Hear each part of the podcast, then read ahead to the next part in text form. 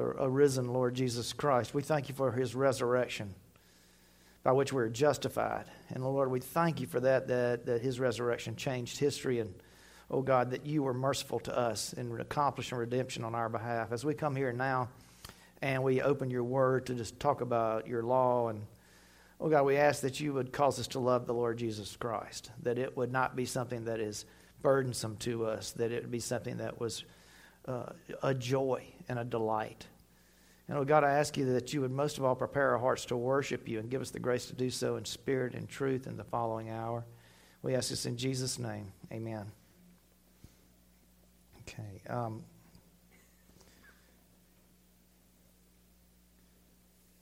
good morning. I am going to start a new series on the Ten Commandments. Um, we are going to primarily follow uh, Thomas Watson's book on the Ten Commandments. If you have it, um, some of you probably do. If you don't, uh, I would highly recommend it. And then um, this copy of it, it, says the Westminster Confession of Faith, but it's the Free Presbyterian Publishing. It's got the, the um, Confession of Faith, the larger, shorter catechisms with scripture proofs. It's got the Solemn League and Covenant, the National Covenant, the Sum of Saving Knowledge, which I would encourage everybody to read. And it also has uh, the directory for public worship and the directory for family worship. It is encompassed in this one and if you don't have it, I would encourage you to order it. I'm sure Kathy can get it through, uh, if you ask her, she can do it through Amazon. And uh, you can buy anything through Amazon these days. And um, that being said, um, Thomas Watson, his series, he wrote the book, the Book of Divinity, and then he has the Lord's, I mean, the uh, Ten Commandments and the Lord's Prayer. Okay, in this series, the Book of Divinity uh, is um, I mean, I'm sorry, it's not the book of divinity, it's um, a body of divinity, is question 1 through question 39 of the Westminster Shorter Catechism. He exposits it, basically. Uh, it's meant for us, okay? This is not meant for preachers. This is meant for the people of God. In fact, this week I was here, I came on Wednesday afternoon, and Carl Hibbard was here with some of the kids helping them shoot bow and arrows. And he was telling me that he had been spending time working through a body of divinity and what a blessing it was to his soul as he was working through uh, the redemption purchased by Christ.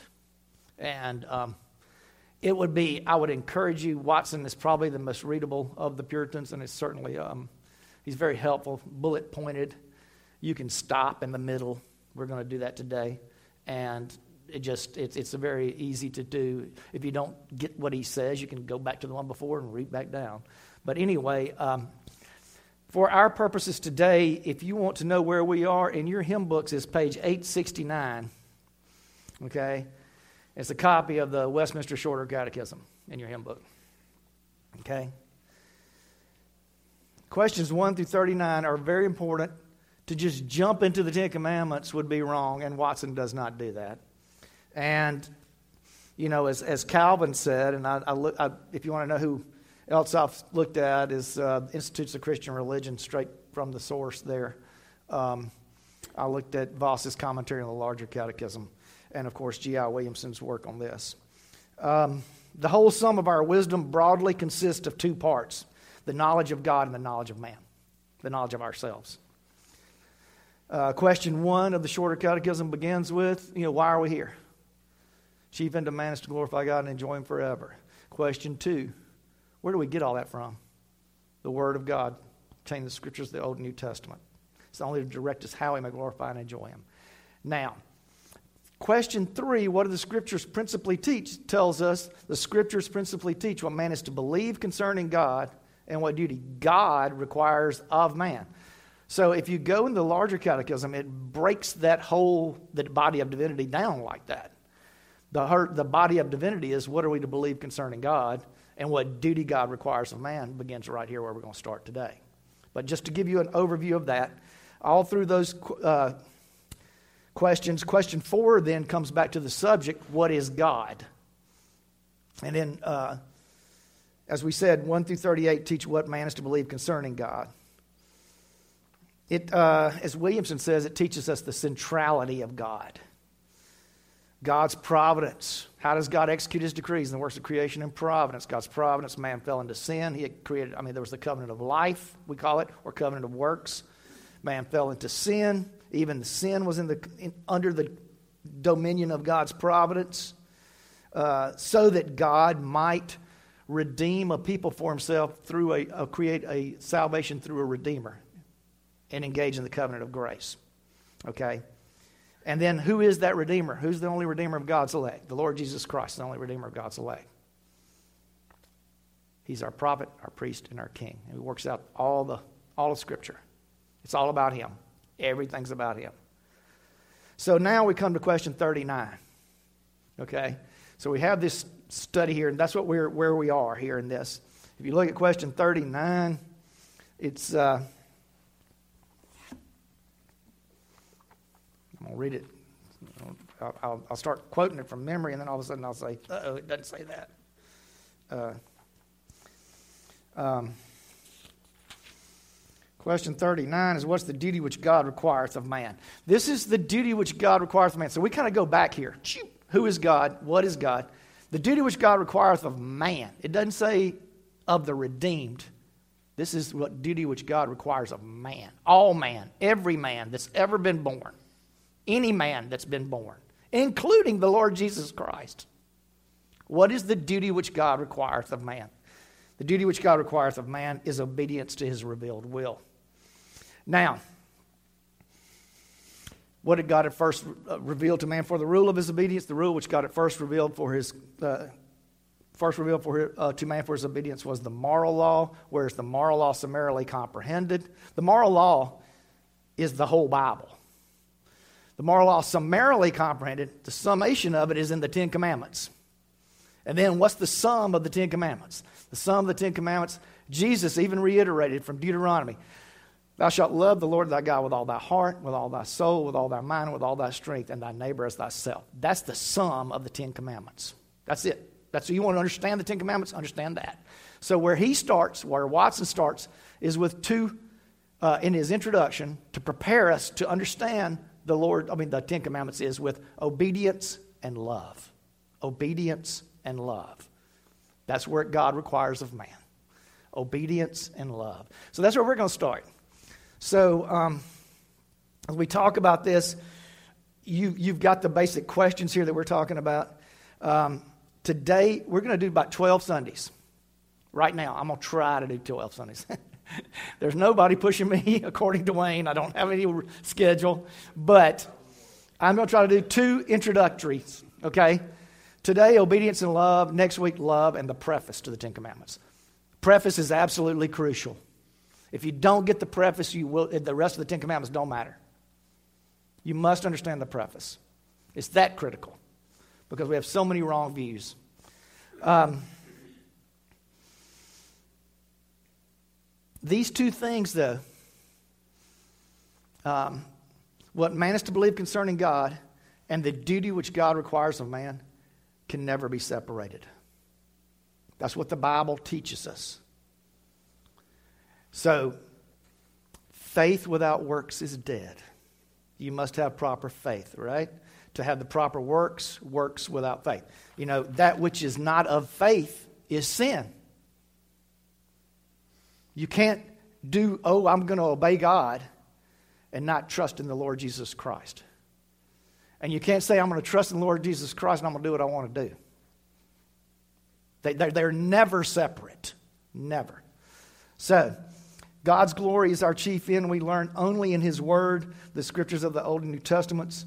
So, here's how it's going to break down this morning obedience. We're going to talk about the duty, its rule, the ingredients of acceptable obedience, why men do not obey, and some means to obedience.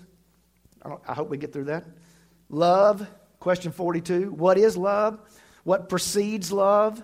What is its nature? Our love to God qualified and visible signs of our love to God. So let's jump in. Question 39. It's not enough to hear God, we must obey. Obedience is part of the honor we owe God as, our, as a creature. You know, this is Romans 1. They knew who he was. We just had Guy preach a sermon on this. As creatures, we owe God obedience. Obedience carries in the lifeblood of religion. In 1 Samuel 15, we all know that, right? 1 Samuel 15, where he said, uh, To obey is better than sacrifice. To obey is better than sacrifice. You want to worship God? You want to come to church every Sunday? Obey God all week long. To obey is better than sacrifice. It is the lifeblood of religion. It's hard to pray when you're heavy with sin. It's hard not and you should pray. That not saying that. You should pray when you're heavy with sin.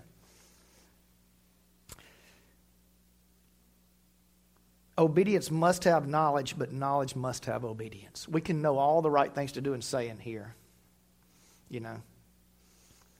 And God is, uh, Saul thought it was enough to just go to offer the sacrifice. And Samuel says, no. God came to Samuel in his word. Uh, if obedience is lacking, God did not set up his ordinance for, for worship but he was looking for obedience chiefly in Jeremiah 7 22 and 23. I'm going to quote a lot of verses, there's a bunch. You can look that back up. I, pr- I would encourage you to. Jeremiah 7 22 and 23. He was looking for obedience. What was he looking for in Adam? Thou shalt not eat of the tree of the knowledge of good and evil.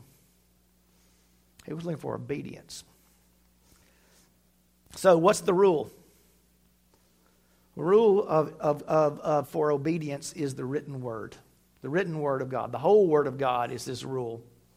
Okay, it's summarily comprehended in the Ten Commandments, but it's the written word. Our proper obedience must correspond with His word as the copy does an original. If we go out and I, I have a contract and I want to send it to someone, and there's an original contract at the office, and I want to either fax it to them, but primarily today we scan it or either send it via DocuSign. And even their signature is an electronic signature. They don't actually sign things anymore. People, you know, to sign contracts, you don't have to use your pens. Uh, even now, that is not the original, but it is an exact replica of the original. That's the way our, our obedience should be to His Word an exact replica. Okay? Um, to just tell you to make sure that you understand that this is. Uh, we're still supposed to be doing this. In Matthew 5, verse 16. And I, I want to encourage you this. Another thing, as I mentioned earlier, this comes from the sum of saving knowledge I'm about to read you. Uh,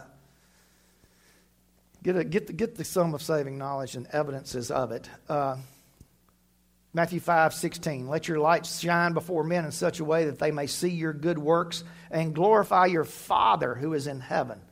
Do not think that I came to abolish the law or the prophets. I did not come to abolish, but to fulfill. For truly I say to you, until heaven and earth pass away, not the smallest letter or stroke shall pass from the law until all is accomplished.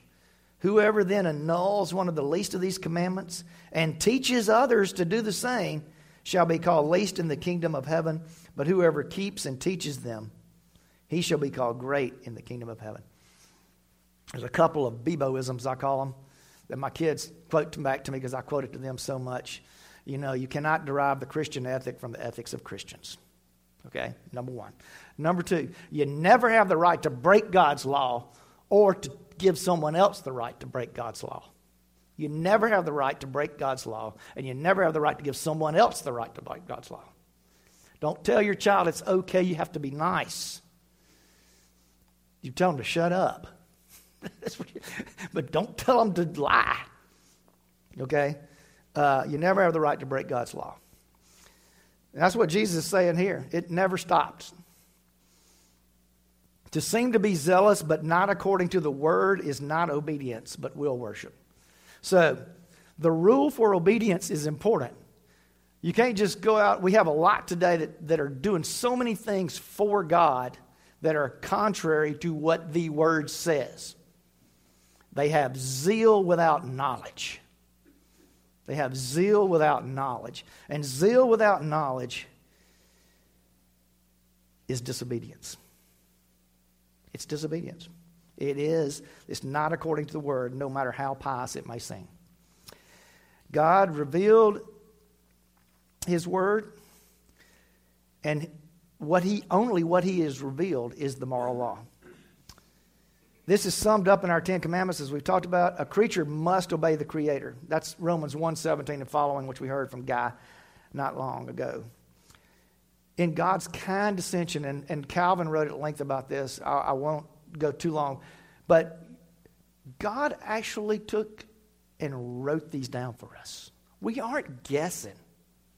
The modern church seems to act like we don't really know what God wants us to do.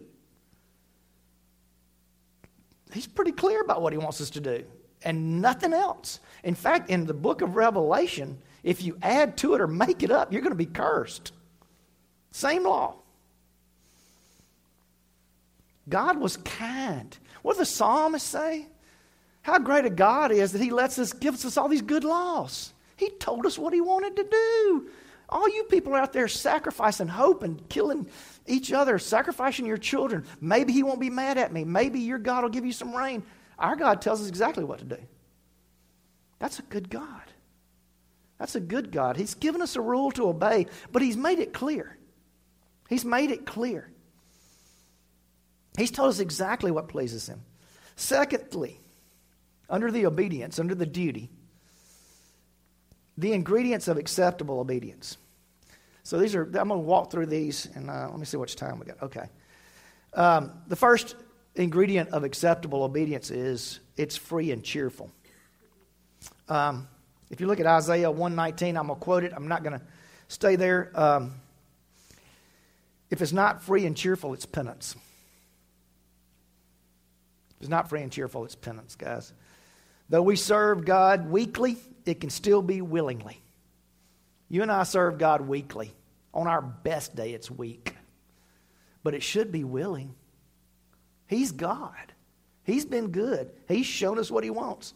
In Deuteronomy 10:10, there were free will offerings as part of the sacrifice. That means you just give what out of what you got, out of love, out of just there's not a commanded percent.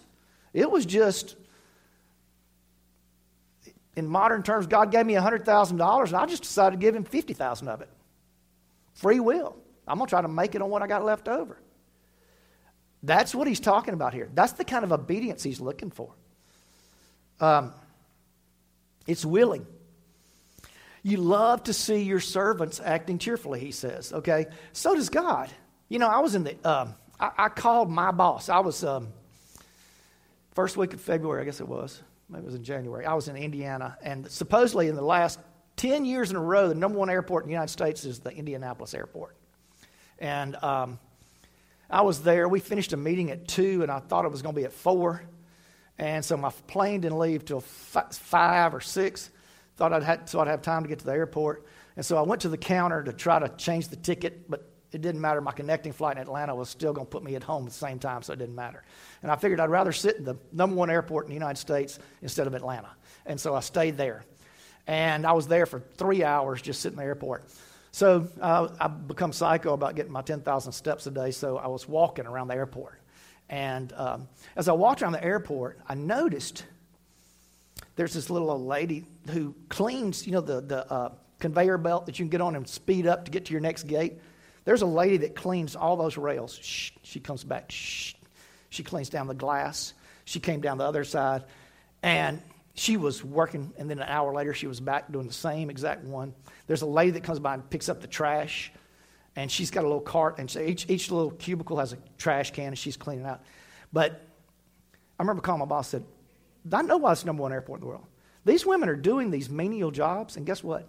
They were singing. They were singing. They were glad to be there.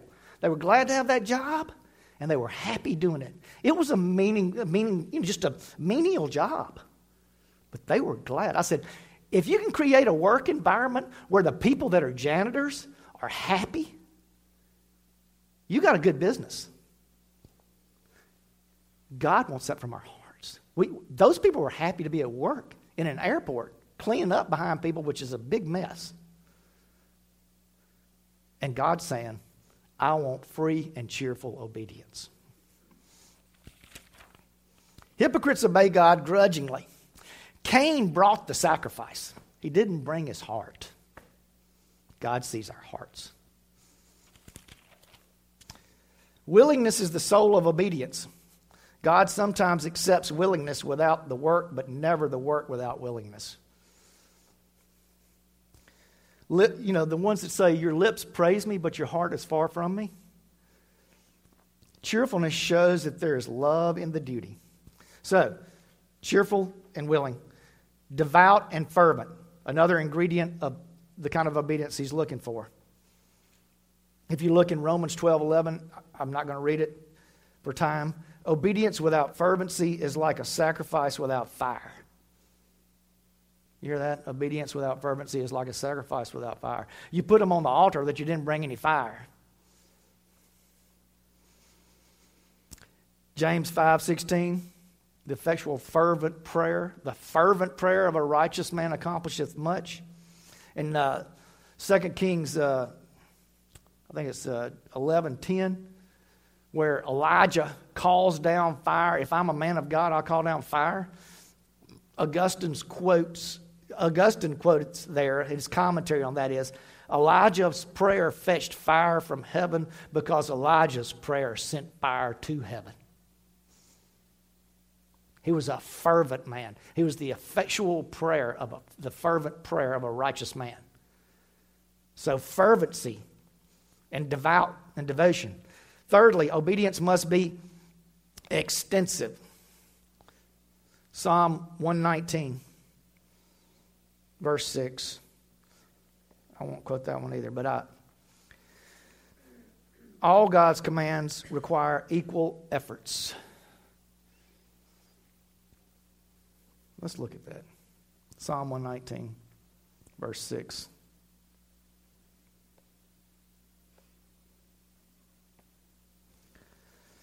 Then I shall not be ashamed when I look upon all your commandments.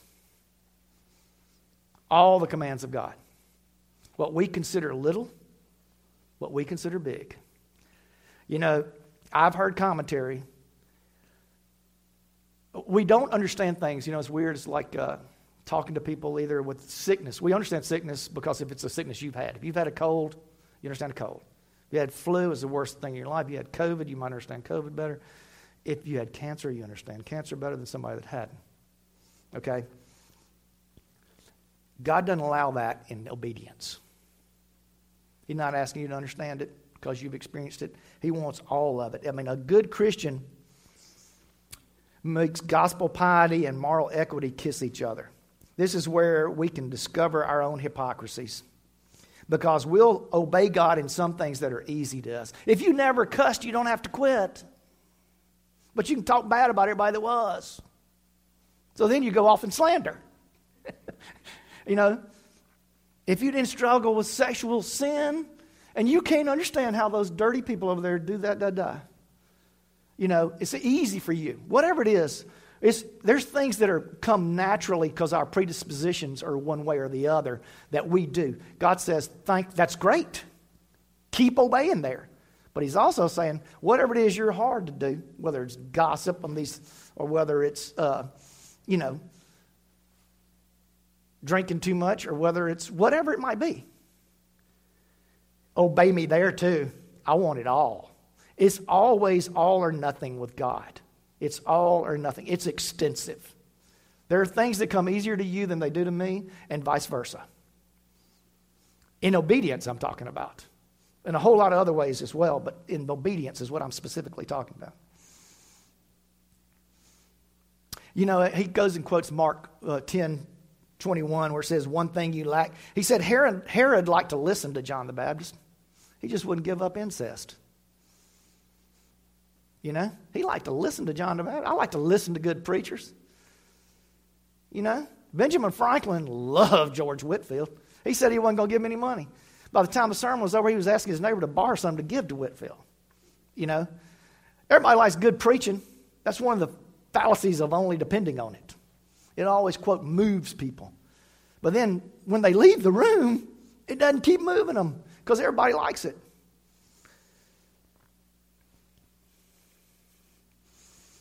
Partial service is displeasing to God. You know, He wants it all.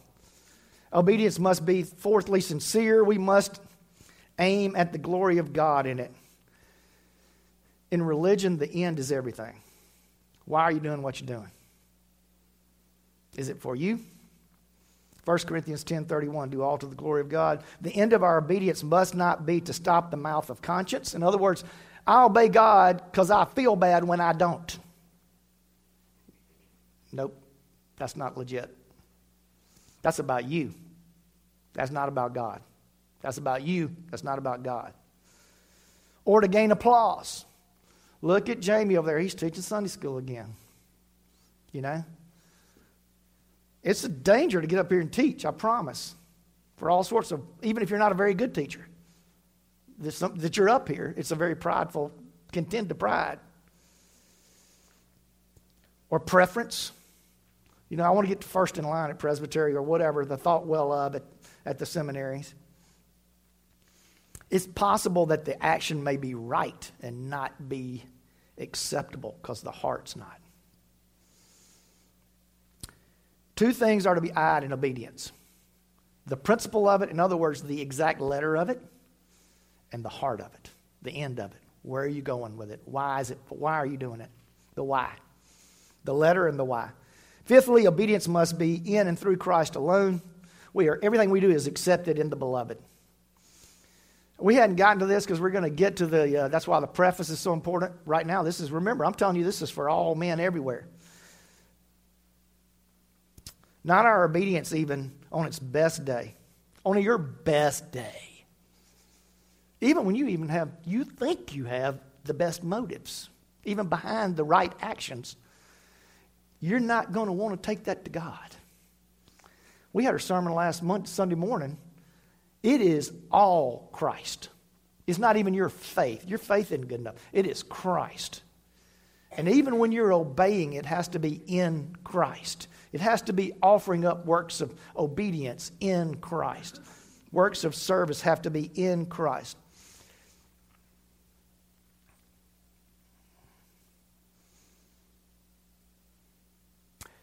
Uzzah, Uzziah, King Uzziah, I'll call that.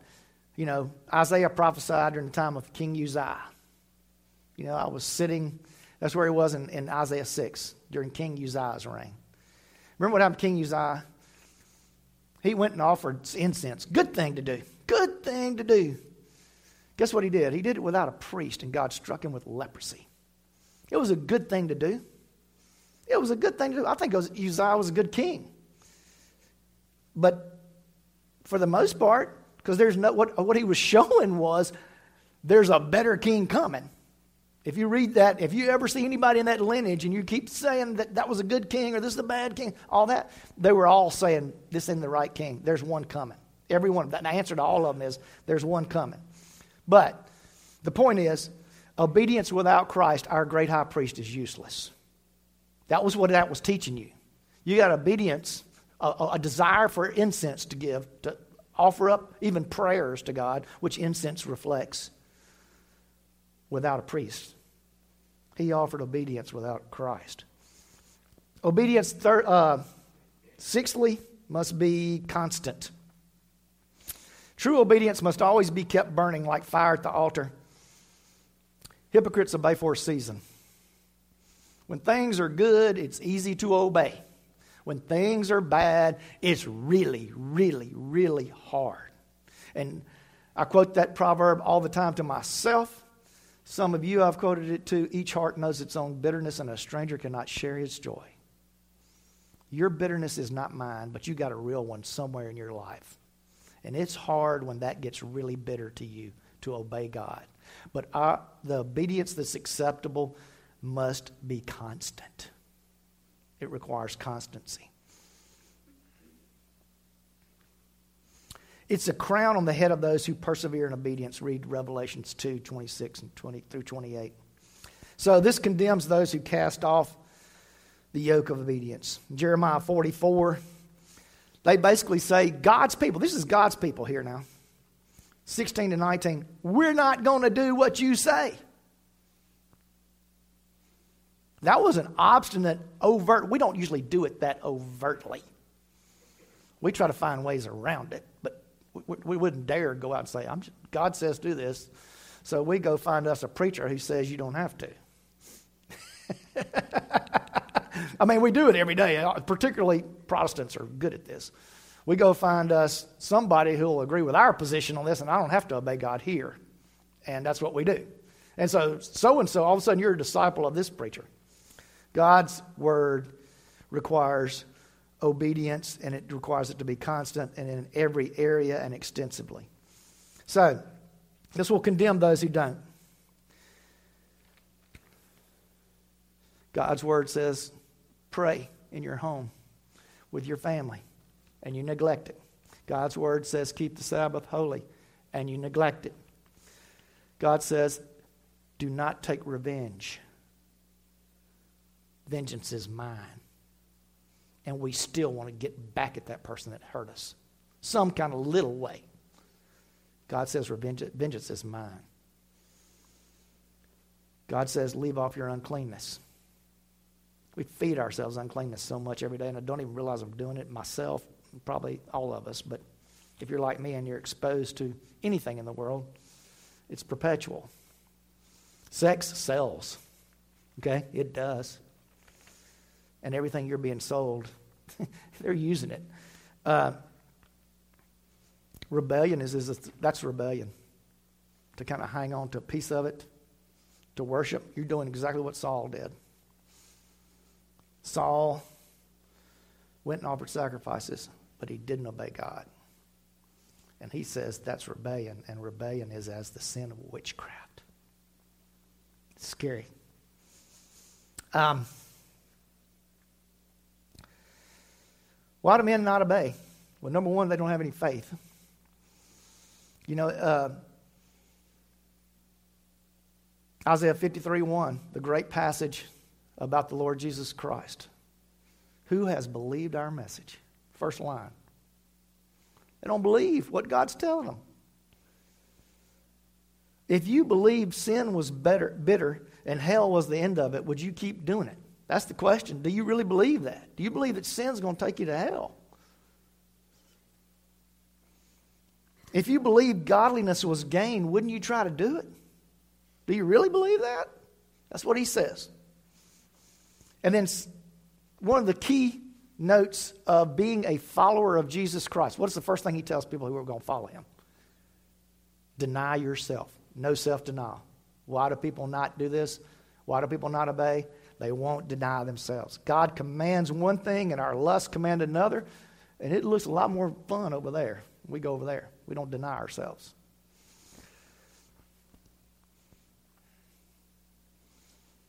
So, obey God. Uh, quickly, incentives to obey God. Obedience makes us precious to God. Exodus 19.5. Number two, nothing is lost by obeying God. You know, nothing's lost. It's the way to have our own will. As he goes through each one of them, he said, Do you want a better estate? You want a better situation financially? Obey God.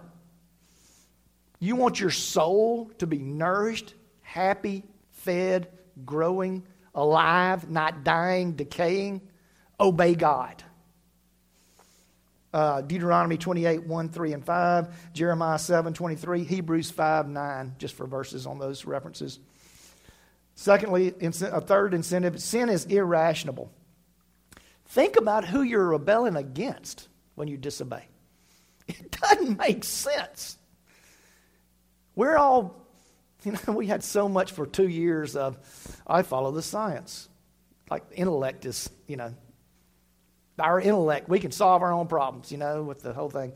And what he's saying here is that sin, that sin of disobedience is totally irrational. Think about who you're rebelling against. He's the God who made you. And you can look at 2 Thessalonians uh, 1, verses 7 and 8, and Luke 12, 17. So, okay. So, obedience, now love, quickly. Uh, what can I do in a few minutes here? I'll do love. Uh, what is love? It's a holy fire kindled in the affections, whereby a Christian is carried out strongly after God as the supreme good. You know, uh, the reason why I wanted to get to this is that this is what closed Guy's book last week. Is Psalm. I, I, last night I woke up, Mark said, You couldn't sleep. I thought about so many crazy things last night, but I was. Asaph, I couldn't get Asaph off of my head uh, from Psalm 73. And um, because of this. And I was thinking about, you know, David Lindley passed away this past week, who's a, one of my favorite musicians, and I had this long conversation with Robert Jones about that. And, uh, but whom have I in heaven but you? And besides you, I desire nothing on earth. My flesh and my heart may fail, but God is the strength of my heart and my portion forever.